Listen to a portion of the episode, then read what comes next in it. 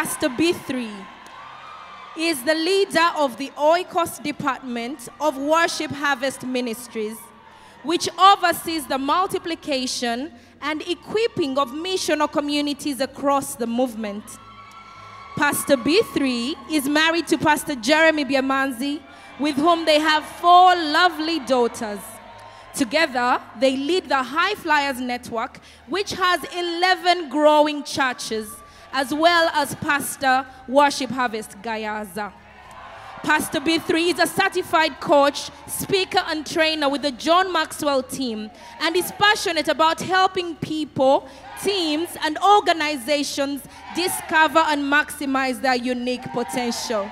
Pastor Bee3 is an author and a songwriter. Transform 2023. Please join us in extending a warm welcome to the remarkable Pastor Bee3.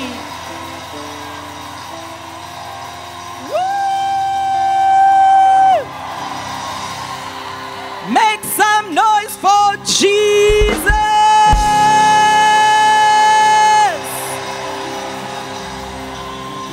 What a blessing. These are the ones I paid to make some noise for me. I might need a refund, I don't know. Transform 2023. What a blessing to be here today. Director Grace, what was that? I think we should have gone for breakfast. Then we come back. But it's such an honor and a blessing and a privilege for me to be here today and to share a stage with. Someone came and said to me, Hello, international uh, speaker. I laughed. You know, when I was imagining myself here today, yesterday, in my head, I usually play like drama clips. So in the movie, I laughed and laughed and started crying like it was a joke. Because when Apostle said that I was going to speak at Transform, genuinely, I, it was like, I thought it was like a threat, like a joke, like a threat, like, like those things of, I'll send you to what? To awakening. So it was like, I'm going to make you speak at Transform. Of course, I was like, it's not true. Then he mentioned it at MC Live. Then I realized, eh, he's serious. Then I'm like, now what am I? Why? Then you see the speakers who are lined up. I'm like, now what am I going to talk about? But not these ones. But you see, that's the beauty of inheritance. That's the beauty of belonging to a family. Your dad puts you on stages and no one can do anything about it. And then he goes ahead and gives you the topic which you're going to teach and then tells you how to teach it. Then you come and you look good. So, Apostle, thank you. Thank you so much. From before anyone knew that I could teach, you have believed in me. You've given me opportunities. You have taught me to teach. You've celebrated me. You've encouraged me. You've affirmed me. You've you've said things until I've started to believe that they are true. Wow.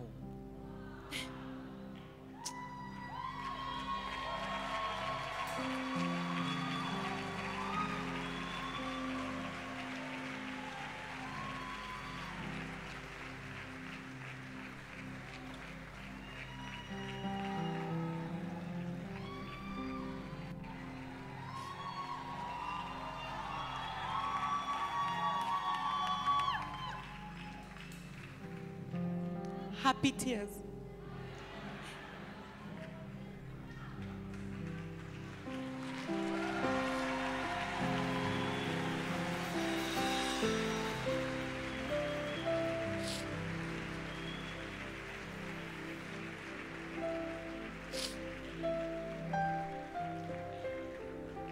Sorry.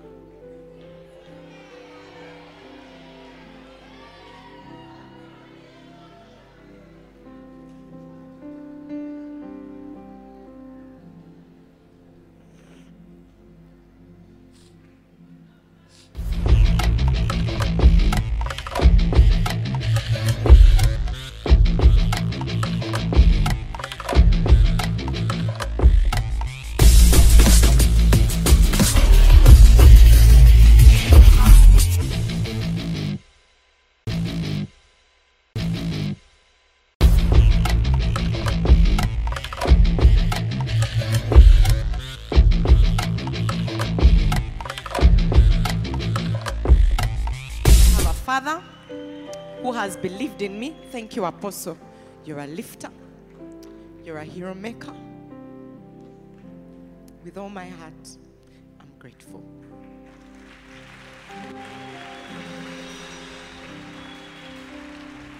Please sit.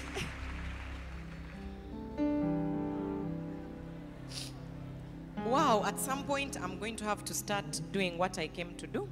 I didn't come here to cry. It is hormones. Uh, Director Grace awakened some hormones in us.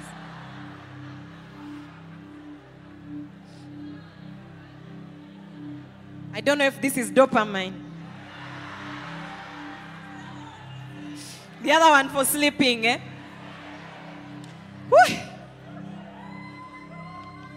What a blessing. May God give you people who, when you think about how wonderful they've been in your life, you lose a bit of dignity. And may God make us people who, when people think about us in their lives, yeah, yeah. So, I'm very honored today to stand before you, very honored to see people in the house, all the people who are speaking at Transform 2023, Pastor M, Pastor Carol, Pastor Lincoln. Ah! Today, I will be talking about the ultimate vehicle for living on mission every day. The ult- there are many, but we think this is the ultimate vehicle. So, the first question on my mind as I speak today is Are we existing as a sent people?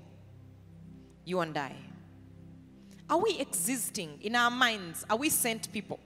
Or we are here for our own, just to be here, to be here, to enjoy a good life, and to one day meet Jesus. So, eh, you know, maybe let me start where I didn't plan. What, what is making me a bit besides myself today morning as I speak? God's idea for the world is that there's so much, first of all, He knows that there's so much brokenness, right? Like we just heard as Director Grace was teaching today about people having, where is the pain coming from? Where you feel the need to numb something. That the world is broken, the world is full of pain. The world is full of misery. The world is full of loneliness. And God has given us a solution. And the solution is salvation. But salvation in itself is not individualistic. That God has placed solitary people into families where now you don't feel alone. You feel that you are part, whether you are you, you are alone in your natural family, God in his wisdom through salvation and the community of church has given us an opportunity in our generation to create community, to create families, to create culture, to change destinies. I'm standing here today not because my father and mother naturally made opportunity for me or raised me or even helped to nurture any gift in me. They gave birth to me, took care of me, died when I was young. Someone else took me on, paid school fees. But why I'm standing here today is not because of just school fees. It's because God put me in a family. When I just joined university, I joined what was a small group of about 20 to 30 people who are doing life together. At that time, we didn't call it a mission or community, we didn't have a name for it, but I found a sense of purpose, belonging, identity in this group. This group went on to plant a church. At the time, there was no dream that one day we would be sitting here with thousands of people teaching about leadership. It was just a group of people who, when there was no food at home, I remember a time when I lived just with my siblings and there was no like older adult in the home like a parent. And so there was a time we didn't have food. And this missional community went and did a lot of shopping and brought food home. When we needed to go and visit my brother in secondary school, this group of people would give us the car, which was like the church car at the time. Pastor Timothy Sevalamu, who is now the pastor of Worship Harvest Germany, and we would drive with him in that truck to go to St. Lawrence to visit my brother. And then my family was introduced to this family my natural family now knew this family. They could, I could go on mission with them and come back at 1 a.m. and they did not worry because they knew I was with another family. I realized that it's in that family that I discovered my purpose. I discovered my identity. I discovered calling. I grew in confidence. I was a girl who was timid. I could not speak up. I could not make decisions. I had issues. Identity, deep identity issues. But in there, while interacting with people without necessarily having a class on identity, but being found to be loved, to be accepted, to be taught, to see how other respond to different things, I started to change, to become something that I would not have become had I been left to just belong to my natural family. And it's not that story of Bee3 is a story of many other people in our lives. They're in your neighborhood, they're at your workplace, they're in your community right now, they're in your church, they sit on a pew somewhere carrying things. They don't believe in themselves, they don't think anything can come out of them, and all they need is a true Christian community where they can belong, where they can be loved, where they can be known, where they can be taught, where they can be rebuked, where they can be celebrated, where they can be pushed, where they can be told to start something. That's how we are going to change our generation. Yes, where ordinary people can do extraordinary things.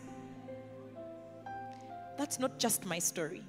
That's the story of Pastor Angela.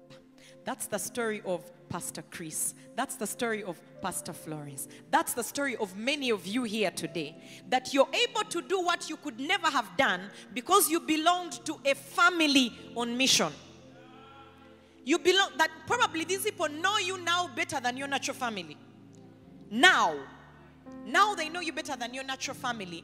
And so God has placed the solitary in families. I want to start in Matthew chapter 9 from verse 35 to 38. Matthew chapter 9. I'm going to start by saying why. Why must we be on mission with God? We see the heart of Jesus, and then we're going to talk about how as quickly as we can. So remember, I'm talking about the ultimate vehicle for living on mission every day, which is really a missional community. But let me start with the foundations of it. In Matthew chapter 9, let's read together from verse 35. Then Jesus went about all the cities and villages, mhm, teaching in their synagogues, preaching the gospel of the kingdom, and healing every sickness and every disease among the people. But when he saw the like how we are today, when if Jesus was here right now, when he sees the multitudes, what did he do? He was moved with compassion for them. Why? They were weary and scattered like sheep having no. Okay? Uh-huh. Then he said to his disciples, so he looks at this multitude, they look weary, they look scattered, and he says those are the two core characteristics of sheep that have no shepherd. The two major characteristics of sheep with no shepherd is that they are weary and they are scattered in life. Two core characteristics. We can be sitting here highly educated, weary and scattered. With money on the bank account, weary and scattered. Looking for a shot, looking for meaning in life, empty, weary and scattered. When Jesus comes into our churches and sees these big crowds, if they do not have smaller families, they are weary and scattered. Imagine if we were raised in schools as opposed to homes. Your parents give birth to you and send you to a school for life. You never have a time to come back home where you're known, where you're loved, where you're taught, where you're rebuked, where you're trained to succeed in life beyond scholarly knowledge. And that's how many of our churches and spaces are even businesses. It's just one large lump of people who you hope are understanding and figuring life for themselves. Because even as I'm speaking right now, yes, you're getting something like what we've been teaching. It will only go deeper when you go to a smaller group where they can follow you up and say, okay, we've talked about the need for the power and fuel of the Holy Spirit. Now, what are you going to do? How many hours have you prayed? How many hours have you how many hours have you listened to teachings? Where are you serving? You have issues with submission. Where is your giving? That's where you can actually grow. You can we can't grow like this. We cannot develop an army of believers who are going to go and change our generation by sitting in crowds. When Jesus saw the crowd, he felt compassion because they were weary and scattered. Remember, the two major characteristics of any believer who has no shepherd is that they are weary and they are scattered. And I'll go deeper into the weary and scattered. You're weary and scattered. And what is his response to that? He doesn't start preaching to them, he turns to his disciples. The solution is with you and I, the disciples of Jesus. The solution to the weariness and the scatteredness in our communities, in marriages, in schools, in businesses, wherever you are right now, the solution is not with the preacher. The solution is not with the anointed man and woman of God, or whatever it looks like in our mind. The one who anoints the water and we go spreading it around. That's not where the solution is. The solution, Jesus does not turn to himself when he sees sheep without a shepherd. He turns to his disciples. He turns today, Jesus turns to you and I. And he's saying they are scattered people who Apostle Moses will never reach who Pastor M will never reach, who Pastor Lincoln will never reach, but you have access to them. This afternoon, you have access to them. This morning, you had access to them. Tomorrow, you will have access to them. On Monday, you have access to people who are weary and scattered. And Jesus is turning to the disciples and saying, Hey, look at these people. What does he say? And he said to his together, what did he say? The harvest truly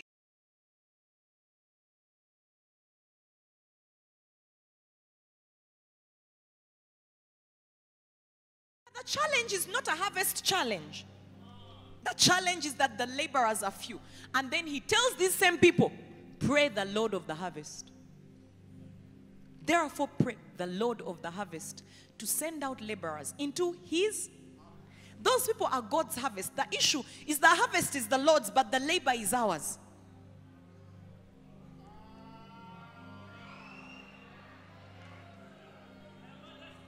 Your understanding. The harvest is the Lord's, but the labor is whose? It's the work of the disciples. It's my work and your work to turn around weary and scattered people to become family members of the kingdom of God who are also on mission with God. Because imagine with me if each one of us was looking out for 10 people and intentionally teaching them everything we know. Just 10. You don't need to quit your job to do that. You don't need to, to quit school. You don't need to stop doing business. You simply teach what you know and you make sure that you don't only pray, but someone else is praying. You don't only read your Bible, but someone else is reading their Bible. You don't just tithe, but someone else is tithing. You don't save, but someone else is saving. You don't have a good marriage, but someone else has a good marriage. You don't, whatever it is that you're winning in, if you could multiply it into 10 people, those are 10 less weary and scattered people. The harvest is plentiful, the laborers are few. Pray the Lord of the harvest to send out laborers. And who do you think He's sending out? It's you and I. The solution is with the disciples. Jesus is sending you and I out. Say, I am part of the workforce. Yes, we are part of the workforce. The harvest is plentiful. The people are weary and scattered. The laborers are few. It's an emergency. In Ephesians chapter 4, verse 11 to 13, Paul the apostle starts to talk a little bit about this. Can you read with me? Because some of you think, no, that's the work of the apostles and the prophets and the. So let's see whose work it is. Read with me, come on. And he himself gave some to be apostles, some prophets, some evangelists, some, some, some. But what's the point of all these gifts? For the equipping of who? The saints to do what? the work of ministry. Who is supposed to do the work of ministry? The saints. The one in your seat. That's the one supposed to be doing. Now remember that word work. Jesus said laborers. Paul said work. Work is repetitive. Work is tiresome. Work is laborious. Because some of you say, I can't lead a missional community because I have work. No, sweetheart, your real work is the work of ministry. That's the labor we are to be involved in. That's the point of belonging to a church family. That's why you have an apostle. That's why you have a pastor. That's why you have evangelists and shepherds and teachers. They are there to equip you, to give you tools, to show you how to go out there and do the work of ministry. Because the harvest is plentiful, the laborers are few. Everyone is wants to be part of the harvest. That day you got born again, you stopped being in the harvest. Yeah, because the harvest is for weary and scattered people. But when you became born again, you joined the labor force of heaven. You were recruited immediately to start working in the harvest field because the harvest is plentiful. There are billions. Billions. They're in your neighborhood. They're in your classrooms. They're in your lecture halls. They're in your businesses. They're all over the place. They're waiting for someone to reach out to them. And you are designed perfectly to reach the people you're supposed to reach. You are to be equipped to do the work of ministry. You, we equip the saints. The ministry is work, it is labor. And that's why we are being equipped at Transform to go and do the work. Say work. Yes, it is work. Jesus said he is working. He said, Until now, my father is working and I'm also working. Isn't it there in John what? 5:17? Yeah. But Jesus answered them, My father has been working until now, and I have been. What about you? Are you working? You have to understand that every job you have, every neighborhood you live in, every church you belong to is a harvest field.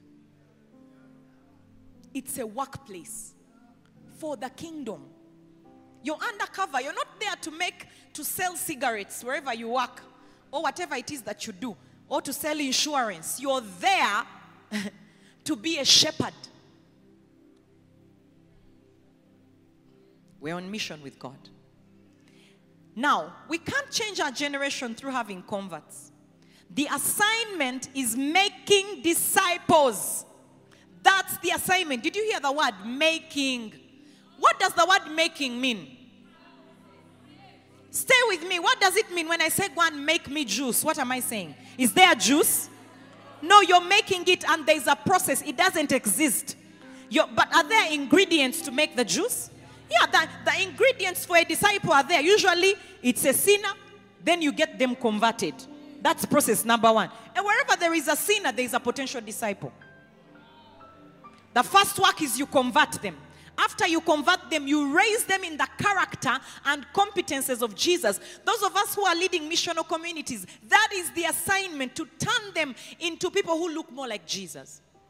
They don't come looking like, I can't say make me juice and you say this is juice. Like the, the, all the ingredients you say mm, it is juice, just you can't see it. Because many of us want already made disciples, but the work is to make disciples. To make disciples. At one point, you are not yet an engineer, but you went to school and they made you an engineer. It was rigorous. Someone had to teach you. You failed some tests, you did them again. Some teachers couldn't understand why you can't understand, but they were patient with you. Now it's your turn to look at someone and say, This one can become a kingdom influencer. And then you start making them. Whatever Christ has done in you, you make sure, and it is work, it is labor, but it is rewarding. You see, some of us here, we've been made. Yes. There was a time when I didn't believe in saving money. In case you think saving something else. And the apostle had to make me save.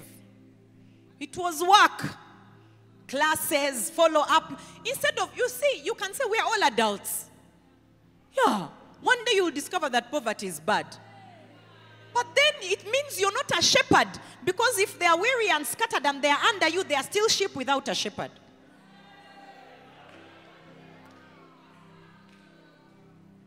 If you met them with scattered finances and they are still scattered, they are sheep without a shepherd. Some have become goats, they are no longer sheep. if you met them when their marriage was upside down and it's still upside down after two years of you being their shepherd, they are exactly like sheep without a shepherd. The work of a shepherd is to take away the weariness and the scatteredness through teaching and patience and insisting and parenting. Show me Jeremiah 23 4, one of the verses I really love. That what a shepherd does. He says, I will set up shepherds over them. What are the shepherds to do? Who will feed them? Uh-huh. And then they shall fear no more, nor be dismayed, nor shall they be lacking, says the Lord. Those are characteristics of people who are being shepherded intentionally. Because they are being fed on the word of God and taught obedience. What happens is that fear goes away. I used to fear. I used to go to Apostle and tell him, I'm a woman. I can't preach. Are even sending me hate mail. Because I was the first woman in Worship Harvest to preach. So it was a shock, and I had been a worship leader. And so people were confused, and they were sending me scriptures. And he taught me, he sent me books to read. He encouraged me. And then I started to be more confident. More confident. I had to first teach what he exactly. I listen, write down everything, go and preach it exactly. The example, the joke, everything. I'm telling you the truth. That's how I learned to teach. Is that when you have a shepherd over you, they teach you, they feed you. And then what happens is that fear goes away, dismay goes away, and lack goes away. That should be the characteristic of the people who you're shepherding. Because my assumption is that you're a shepherd. If you're not yet today, you're going to live convinced that you're a shepherd. All of us are supposed to be shepherds. There is no one exempted from shepherding. No believer is exempted from the work of shepherding. None. None. He says the harvest is plentiful, the laborers are few. He sent us into the world, said, Go into the world and make disciples of all the nations. And he tells you how baptizing them in the name of the Father, meaning you first get them born again, they get baptized. Then you start teaching them to obey everything God has commanded. And he said, If you do that, I'm with you. If you want more of the presence of God in your life, start doing the work of shepherding. Yes. Apostle told us that you can't be praying, trying to get the engine of a car on a boda boda. A tractor, moreover, a tractor on a boda boda. That's some of us, you're praying for more power, but for what use? Because the power is for shepherding. Say, I am a shepherd. Some of you have refused to say it. Say, I am a shepherd. Yes, you're a shepherd at your workplace. You're a shepherd in the neighborhood. You're a shepherd at home. You're a shepherd in your family. Rise up and take your place because the harvest is plentiful. There are so many weary and scattered people where you are, and they're waiting for a shepherd to arise. And it begins by recognizing that you're a shepherd. So every believer is actually a shepherd, and I'm going to prove it to you. Because when he says in Matthew 9 36 that when he saw the multitudes, Jesus was moved with compassion for them because they were weary and scattered like sheep without a shepherd. And you know, the word weary means extreme tiredness. How many of you know that there are people in the world who are extremely tired? Tired of marriage, tired of pain, tired of addictions, tired of poverty, tired of being stuck in life, tired of emptiness. They are there. I'm sure you're even seeing some people in your mind as I speak. You left some of them at your workplace yesterday. People have given up on them. Weary.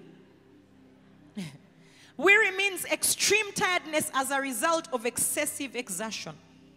Exhausted, fatigued, spent. Even the church is full of them, sadly. Believers who have no shepherd. Now, you're a shepherd, but you're also a sheep. What qualifies you to shepherd others is you're shepherded by someone. You have no business shepherding people if you're not shepherded. Yeah? Yes. The qualification is that you're under someone. So, scattered people are people who are all over their place. They're sick and tired of life, and there are so many. Now, I want to show you a scripture that Apostle showed us um, recently. We were in Ghana, and he taught from that scripture. So, in John chapter 21, from verse 15. John 21 from verse 15. Read with me. So when they had eaten breakfast, your neighbor is not reading, Jesus said to Simon Peter, Simon, son of Jonah, do you love me more? The question is not, do you love me? Everyone says they love Jesus. But he says, Is your love deeper than the regular Christian's love? He's asking Peter, Are you do you love me more than the talkers?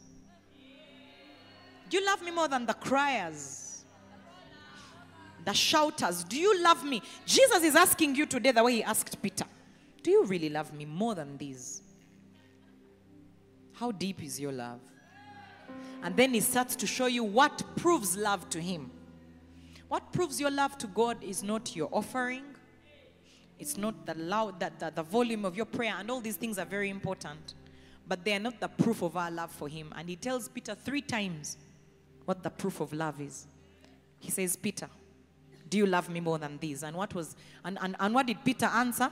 He said to him, Yes, Lord, you know. And what did he say to him? Feed my. That's the proof. The proof of our love is in our embracing the work of shepherding. Like, that is it. Like, do you love me? If you love me, then you're going to do what's most important to me feed my. The lambs are the new believers. The next verse, you would think it changes. He said to him again a second time, together, Simon, son of Jonah, do you? And he said to him, Yes, Lord, you know. What does he say to him? Tend my sheep. They're not just lambs, there are some who are lambs, there are those who are sheep. They've moved from just being lambs, they have now matured a little more. They've been in salvation 10 years, but there's no fruit. They lack a shepherd. That's why David says, The Lord is my shepherd, I shall not want. The first thing he does is he makes me. He forces me to lie down in green pasture. You force them to read the Bible. We're like, we are all adults. No, in the things of God, we are not adults. Otherwise, we would be fruitful. Yes. Everyone needs a shepherd. You don't give birth to babies and leave them and say, This one now can breathe oxygen. You take them home and nurture. And in the beginning, some of you have babies, you have to clean poop. And you can't be saying, This one, why are you always using a pamper? You use a pamper patiently for a while, but at some point they must graduate from pamper and start using it only at night. Some of you need to graduate your disciples from non stop pampering. Yeah, you have nursed the poverty for too long. They're in your MC, they're always asking for transport. They always have no money. They are believing God for a job from January to January. No, no, no, no. You must put your foot down and say, This nonsense must stop. You can't continue doing biggie in your pamper when you're three years old. There's a development problem. Yes, yes. First, sit down. I tell you a story. Recently, there are some people who I'm discipling. They are here. I won't look in any direction. So I did a spot check on some of my disciples concerning their tithe. Yes, me, I check their tithe. Some of you don't check. Spot check. You don't want them. I know their tithe numbers, so I go and say, Give me the records for the following people. I got the records. Say, What shock. These are pastors, shepherds of the people, tongue speaking, fire spitting, but they are still big babies. Don't be deceived by size and ability to quote scripture. Look for fruit. So I checked Uganda shillings. Do you know how much they had tithed for six months in Uganda shillings? 250,000. This is a husband and a wife with children. It means they are deceiving me that they've earned 2.5 million. All my stories are true. In six months, that they've earned 2.5 million. Say, it's a lie. Now, some of you are political disciples, so you prefer to have weary and scattered people. They live in the village and they, are, they do subsistence farming. No, no, no. They live in the city of Kampala. They're always looking nice. I can tell that they did not earn because that would make it 500,000 between the husband and the wife, but they have to pay rent, eat food. You know, you make a calculation and you know this is the devil trying to keep my people. Because if that's the shepherd, what's happening down the line? Some of you need to do spot checks on your people who you say you're shepherding. Some of you need someone to do a spot check on you. That's why you're weary and scattered. I'm talking about being a shepherd. Shepherds make people lie down in abundance. No, eh, no, no, no. So you know what I did? I took the image that I got from finance and I put it on the group where I first went to the sidebar, not on the group where all the disciples are. Please, I'm not that bad. Yeah, I know you think I'm, I'm, I'm, I'm, I'm but I'm not like that. So I first went to the inbox of the person, the man in the relationship. I said, Sir, what is this? Is this an error? What are these things? What do these things mean? Oh, there was word salad. Word salad. It's like this. You see, actually, there's some money. I've not yet tithed it, but it's somewhere hidden. I don't know what I said. No, no, no, no, no, no. This is going to a group where your wife is to verify, and Pastor Jeremy. I put it there and said, Explain what you told me in the sidebar. They are in butter trade. Oh, they don't have cash. Apostle is trying to explain this situation. So after much conversation, oh, Pastor Bee3 actually, then I checked, they had not even given first fruit and it was June. Some of you are acting surprised if they do a spot check. We might find out that you are weary and scattered.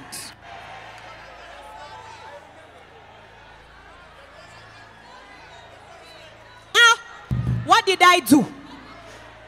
I told them this nonsense must stop. First of all, what do you do for a living? Uh, actually, actually, no, stop your actually. This is what you're going to do. You're going to go talk to so and so for a job. You're going to go start doing this and this. You must earn weekly. I need an accountant, and you must give your first fruit, even though it is June, and you must pay all the tithe that you ate. I will not disciple thieves. Some of you, you're there massaging theft in your so called missional community. It's not a missional community at all, at all.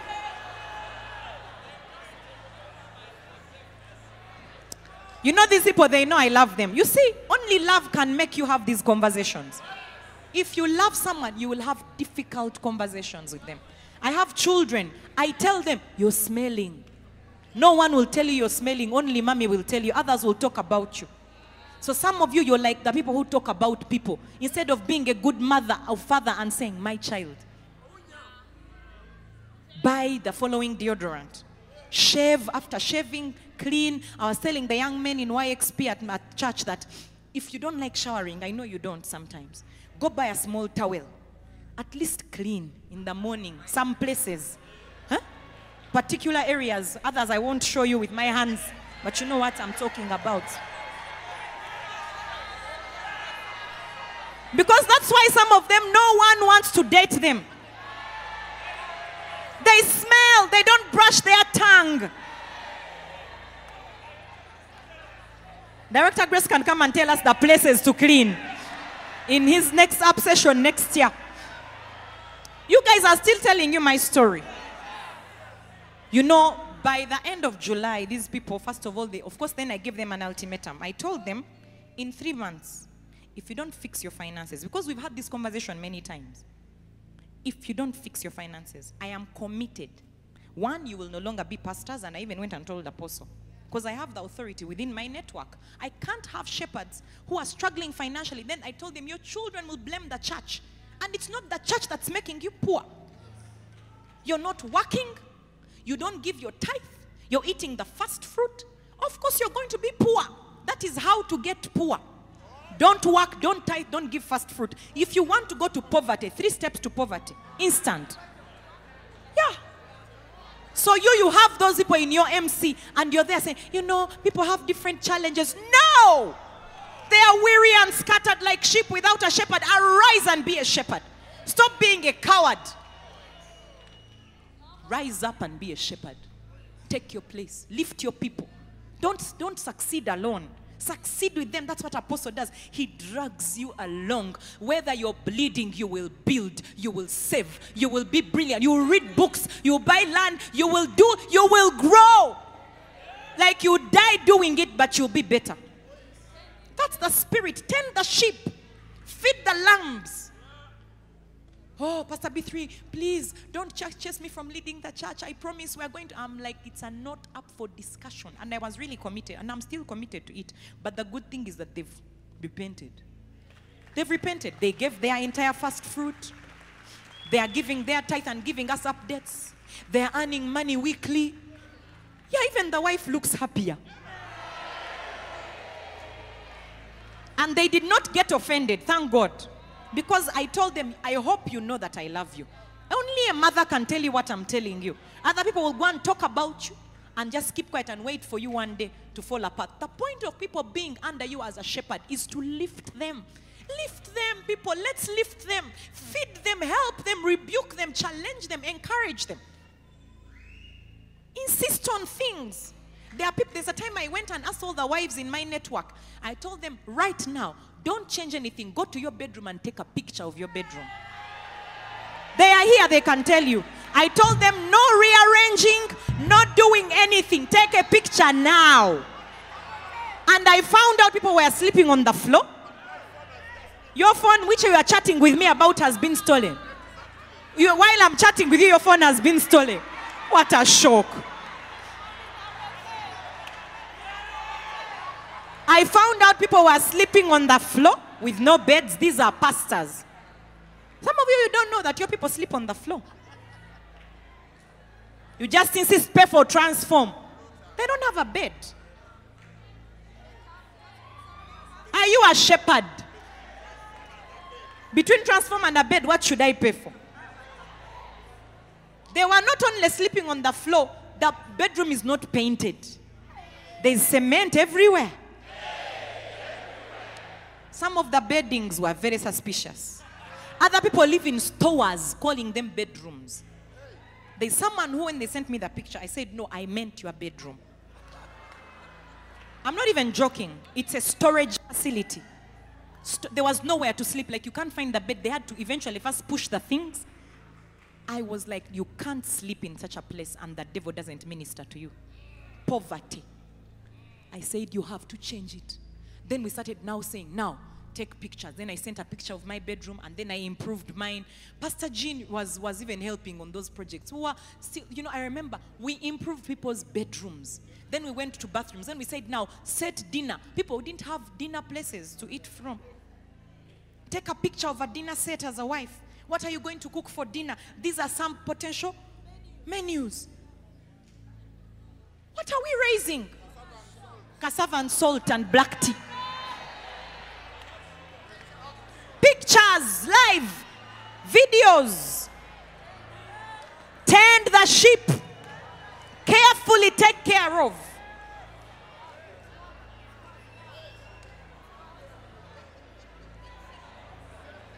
Do you love Jesus? Do the work of tending the sheep. You can't be the one who has a nice bedroom. But all the people that you disciple, their bedrooms are like pigsties. Those things communicate to you. They tell you you're poor, your life is bad, and you don't even know that it's your environment. I have some disciples right now, they have to send us a weekly update on the house progress. Because their house, they built it and they've lived in it for a number of years, which I will not tell you, but they are not few. But when we visited, it looked like they had just moved in last week. Yeah, they've been there for years, not one year, not two, not three, not four. They've lived in the house, but there was no paint on the walls. th- things had been broken down. The compound looked like it was. And right now, they are so excited. They have to send, my friend, now they sent pictures yesterday. See, pictures have gone on the walls. They painted the other week. They moved. Do you know how good they feel when they walk into their house now? You, you're in a painted house, but you go and visit your sheep, then you go and gossip about them. Say, eh? The other people. Have you ever been to their house? But you're the parent. Look what your work looks like. Who goes gossiping about their kid? It's because in your head you're not a parent. You're just a leader of a group. A group leader. Group leader. Did he say go and make groups of all the nations? Huh? Somebody's gotta be crazy. I'm healing you right now. I'm taking away diseases. We must love the people. You see me, this topic, I can talk about it for five hours. Because it's here. I believe in it with all my heart. I've even begged Apostle to allow me to lead an MC and he has refused. Because I'm telling you, for me, eh, like if, if Apostle could allow me, that's I would rather lead an MC than lead a church. Because there you can real turn people into champions. Like they are there in front of you. Guys, you real now of course my MC is the location pastors, the zonal pastors, but you know where you meet them weekly, the opportunity you have to turn around the story of not only you see when my uncle educated me, he didn't just change my life. He changed the life of my children and their children. When you change the life of one person, you're not only helping them, you're helping so many people. Understand that. That when you help me break out of poverty, it's not just me. My children will never be poor, and other people who I meet, I'm going to break them out. You give me a weapon. So, those people who are, who are in your missional community, those of you who have them, I'm begging you. Turn it around. Go and repent. Tell them I've not led you as a parent, but from today I'm going to. I've gone shopping with some of my disciples intentionally. I say, let's go to the supermarket. Then I watch the things they are picking. I see poverty manifesting. They are saving almost nothing on a very bad brand. Very. I say, wait, what, what kind of brand is that? Where did you get it? It's cheaper. I've had to teach them things like you go to visit and they've counted the pieces of meat in the saucepan, in the container. Or they don't even have container. There's a time I went to visit and when I reached there, I asked for knives. Because they gave only forks. I will not look anywhere. I'll look up because they are here. All my stories are true. This, when you see this particular lady, she looks like a homemaker. You know how they look? Dressed good, very clean, organized woman. So when we went to visit, we said, please, can you give us some knives? Just went to the kitchen and stopped coming back. What's happening? Mama, can I tell you the truth?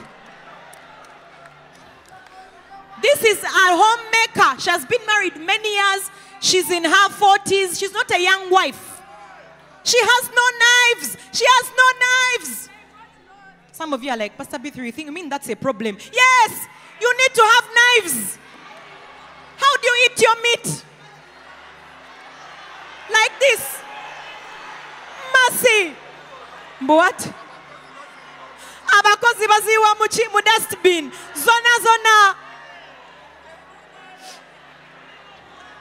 so her assignment was go and buy knives kenyans use spoons you guys my time at apostle have not even got, out, got to the main point sit down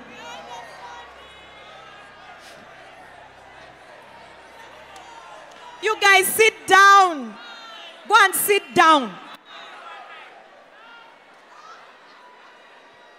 You people, my time is up. I don't even know what I'm going to do. But here is the thing.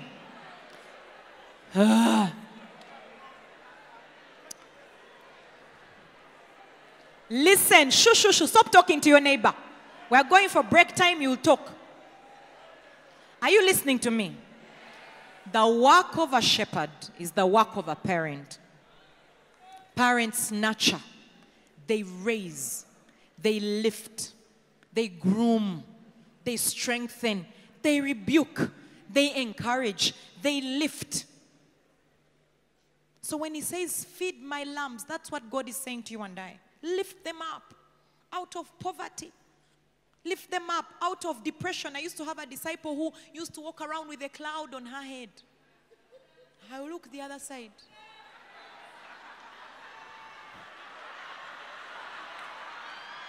When she walked into a room, she sucked, all the lights went off, oxygen left, and all of you needed to adjust to her. Rain on, with a little cloud like this.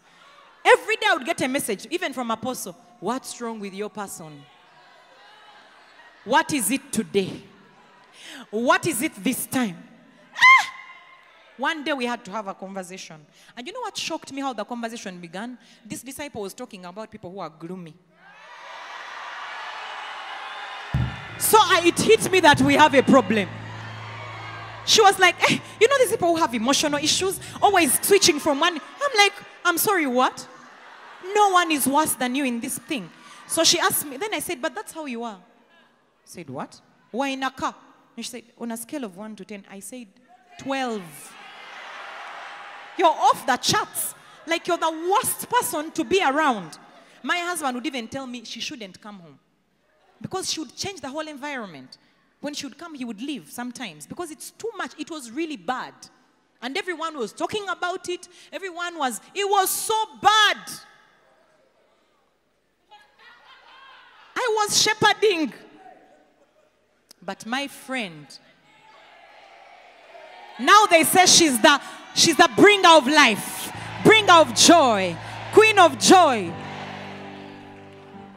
So now it became a thing of when you do it, I would tell you, I would say, change your face, deal with your emotions, get out of the room now. You are controlling people. It's manipulative behavior. Don't talk to your mother like that. Fix that matter. Uh, because I would watch something, talk to your mom like, who are you talking to on the phone? My mom. You can't talk to your mother like that. But that's how we talk. It's wrong. You can't talk to your mother like that. Apologize. Tend the sheep.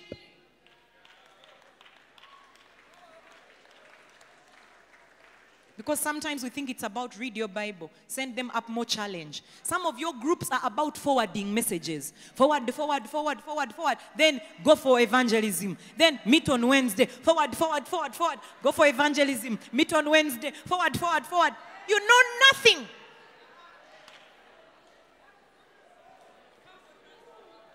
Transform, pay immediately. I had a disciple who would do that. Someone would write and say, I'm not able to pay right now. I have given an instruction.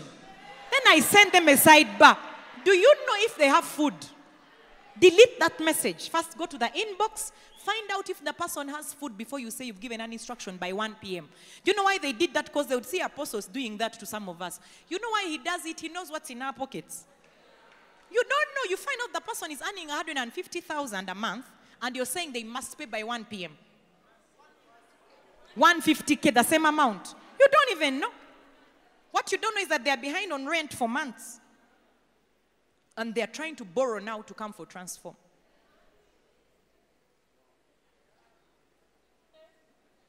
I know you want me to tell you how to start a missional community, how to multiply it, how to grow it. You know what to do. Go do evangelism, do visits, what. You, you can go and read the books. But maybe today, because I had planned to go into those things, I have the up, in, out, all the triangles, I already have them, Vera has them. But what I think is really important, what I sense God is saying to us today, is catch the heart of a disciple.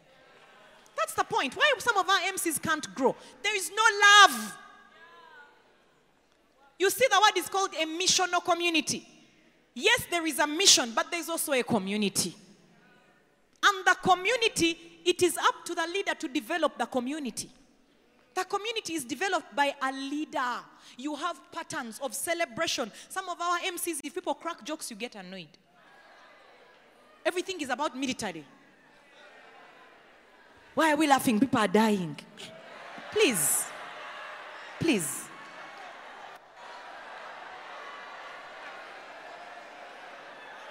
When you lead a missional community, some of you, every MC meeting, you're stressed because people don't carry snacks. But you know why people don't carry snacks? Because you've not taught them to carry snacks. When I led a missional community, I would stand on that door as they are coming in with a big smile. Say, Hi, where is your snack? Hey, eh? Your hands are empty. You go back to the trading center and buy popcorn. With a big smile. They go back, they come back, I clap. Isn't it true? Say thank you. Put it there. Hello, where is your snack? Go to the trading center, get something. Every week, I would send you back. If I'm not around, those who have no money, I'll tell them buy Orbit. Chewing gum. You have to enter with something. Until they knew. We all carry something. All of us. It's a culture that we carry. So guess what? When they go and start an MC, they'll do the exact. But some of you, you are the one who's always stressed. And they, my people are not generous. Have you told them to obey? Without beating them down, just smile and say, Where is your snack? Hey, eh? Go and bring your snack. you forgot. You forgot. Oh, sorry. There, there at the trading center. You can go.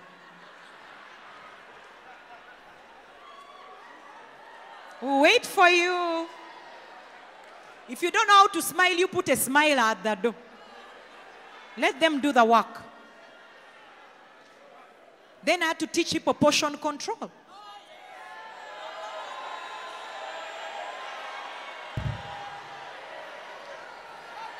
The other day, I saw Pastor Jeremy sending one of our disciples a message.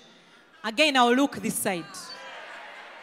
We had served breakfast. I think he was very hungry. I look at you, Papa, because Papa is not my disciple. So this person had put four sausages on the plate. You need an usher. four, one, two, three, four, and other things. So when when when when when Pastor Jeremy saw it, he just sent a message and said, Four sausages are not good for your health.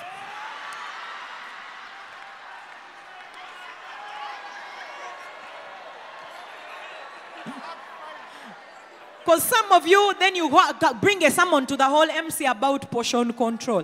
Deal with the person who has a problem. Don't be a coward. Love. Love should have no fear. You see, for me, Apostle has sent me a message before and asked me, What kind of demon do you have? He has asked me, he has called me, he has started to called me Satan. We've not yet reached that level. But at least he has said I'm demon possessed. Apostle, I won't even look. He has asked me which demon I have. Because there's a particular issue which he has. I, I was late. Yeah. And I was late for a site visit of my home. That's, that's demonic possession, right? And even me, I don't want to be late. You see, I'm like, but why? Why am I late? What's wrong with me?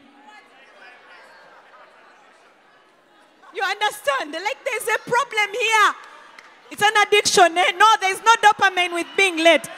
You know, you arrive, you're driving like a mad woman, you're late, apostle is annoyed, and you're so sorry. But the problem is the 20th time. Someone has to address it. No, please. Exorcism. So, you know what? He's not a cowardly leader. If he wasn't having those conversations with me, I would doubt his love. Watch out for people who never correct you. They don't love you. Because it's so scary to correct someone. Why? You put at risk your relationship. That if I come and correct Pastor Salome, she could possibly get offended and leave me. But I'm, I love her enough to be willing to have to lose that relationship. At least one day she will realize that I loved her. That's what mothers and fathers do. They have the difficult conversations. They make you repeat a class. They do what no one else has the courage to do because they love you more than others. Rise up and parent in your missional communities. That's why many of our MCs are not working. We are surface leaders. We are like workmates and colleagues. We are pretenders. We won't have the difficult conversations. We won't sit down and say, hey, you have a problem. You're always asking for transport.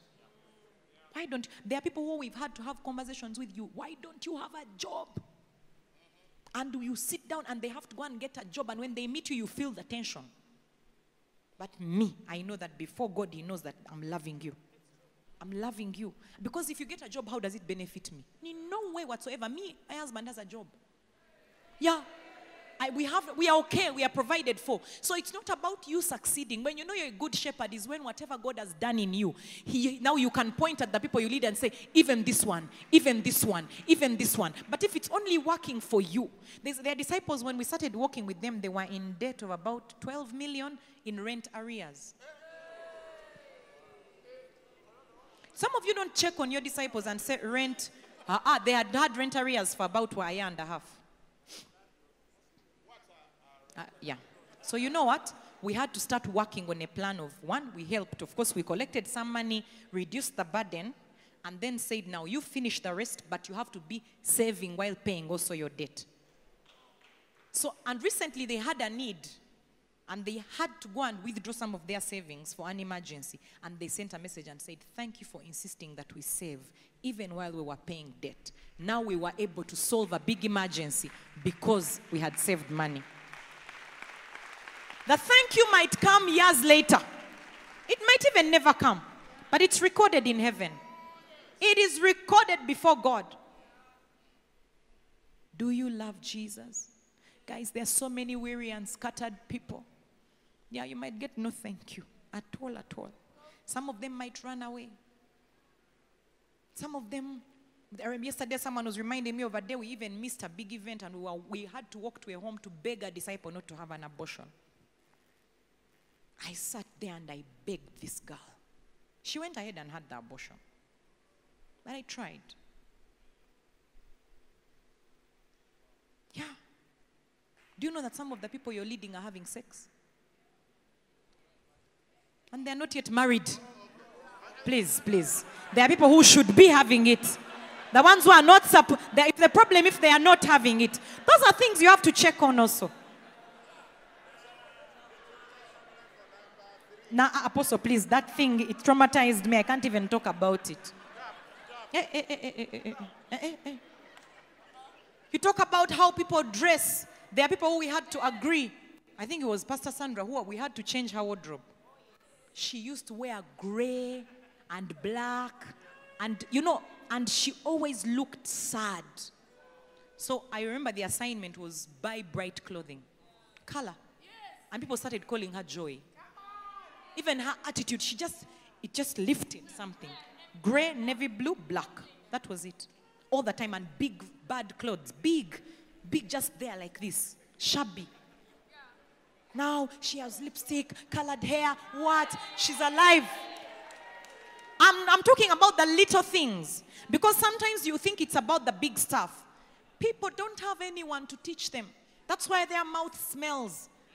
That's why their ears are not clean. Don't just talk about them who raised you. Well, it's now your opportunity to raise them. Do something.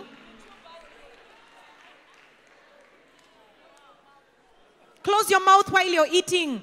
I've, I've had to have conversation with some of the girls I disciple to close their legs when they are sitting. They didn't teach them, they sit like this. And they genuinely don't know. So you have to keep doing like when I tap my thigh, they know what I'm saying. I look at them and do like this. Eh, they put the legs together. They put the legs together. They put the legs together. Because maybe that's why the boys are staying away. They're, and they are interpreting how you sit. And imagining you with the in laws.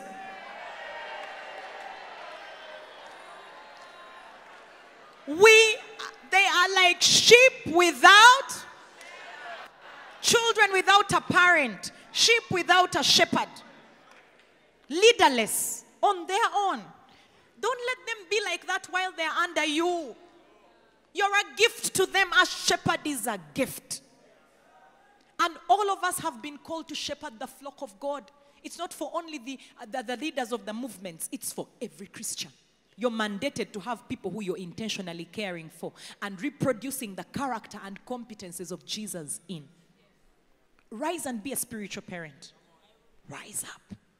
Visit homes. Do spot checks. One time, Apostle came many, many years ago and when married, maybe two years after our wedding. Showed up at like 7 a.m. I was in my 90s. So I didn't know who was at the door. I was in my 90s there.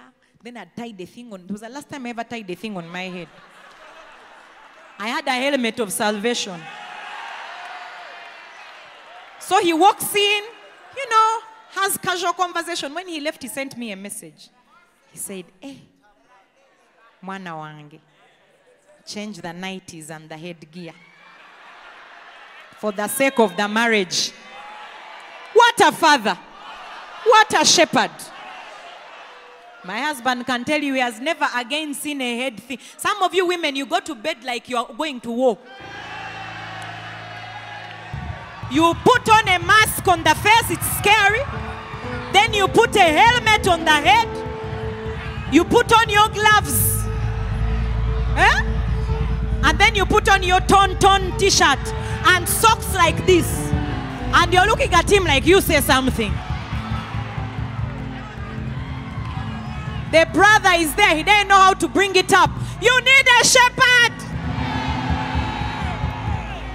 I've had some husbands come to me and say, Pastor. Eh, then I say, You leave it to me. I don't go and say, Your husband reported. No. I just say, Send me some of the pictures of your 90s. Then I say, What a shock! What a shock! What a shock! Promotional t shirts of MTN. Am I talking at all? Church begins on Monday, not in the bedroom.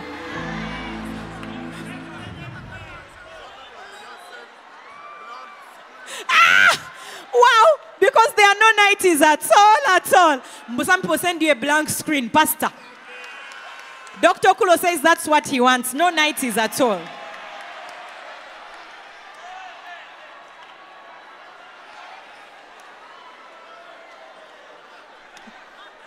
You guys, my time is up. Hmm? Eh? Adam's suit is acceptable for those who like. But seriously, guys, every detail, get interested in the details of people's lives.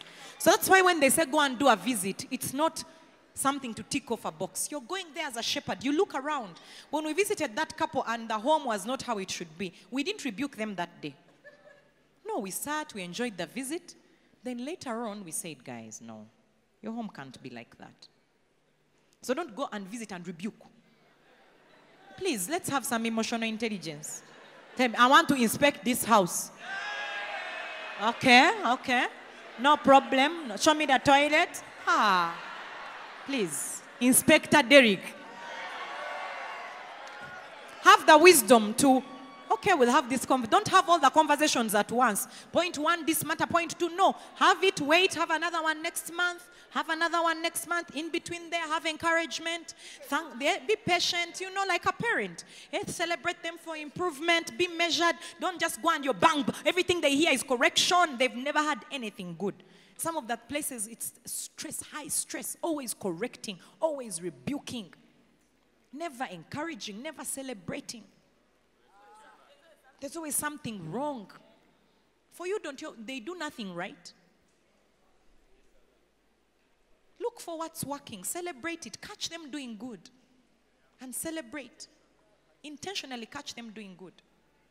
But they must know that there's a way you react to certain things. They must know. Some of them say, "Ha, I be here," and I say, "What if Pastor Bee3 shows up? Let me organize this place." You know, and that should be. That's how parents should make you feel. If for you people don't feel any discomfort around you, you're not yet shepherding. There has to be a level of discomfort, a, a certain very nice level of discomfort when they show up. How uh, you know you know at, at church when you when they show up in that space there's got to be even the boss when they require excellence there's a certain level of discomfort that's just beautiful. Not like stress but it's it's it's a, it's a level where that makes you want to go you understand when they ask for do you ever ask for people's financials ask you, are you really discipling people what are we doing if you feel like hey how can i ask that but but it's you, how will you know how they are doing if you can't ask for that? They should know from the beginning that we are family, it's a community. I can ask you questions, you can ask. Apostle sends us his financials sometimes, and then he asks for ours as network leaders. And you have to send. Whichever way they look, you send them. Then he deals with you.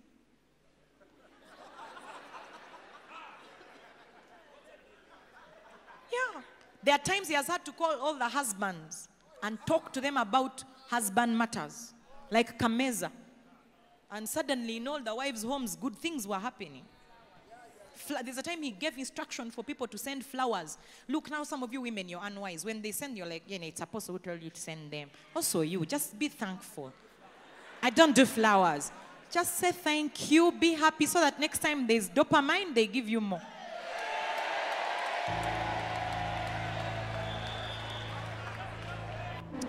Apostle, I really had a plan. If I show you my notes, how to do missional communities. What is a missional community? Look, eh?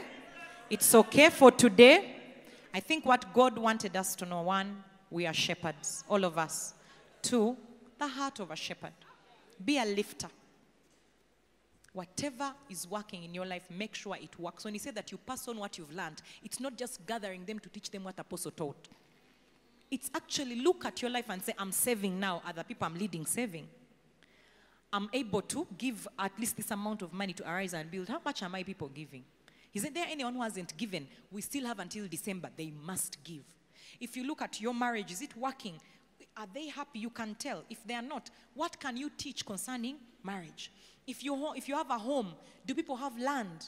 How are you going to make sure they get land? So it's to say, what has God worked in me through having a shepherd? I now must be the same shepherd. And in my small way, I haven't yet reached where Apostle has with us, but in my small way, I can point to different people and say, in this one's life, I've been able to, by the grace of God, help them come from here to here, come from here to here. But you have to be interested. You have to look at their lives. You have to love them. Then they have to challenge them to also go and do the same for others. The quickest way for you to help them grow is by making them shepherds. Because when they start shepherding, now there's a demand for them to, if you demand for something in someone's life, where is yours? It's the quickest way to turn them into mature people by making sure that they also become shepherds of others. Amen. God bless you. Wait.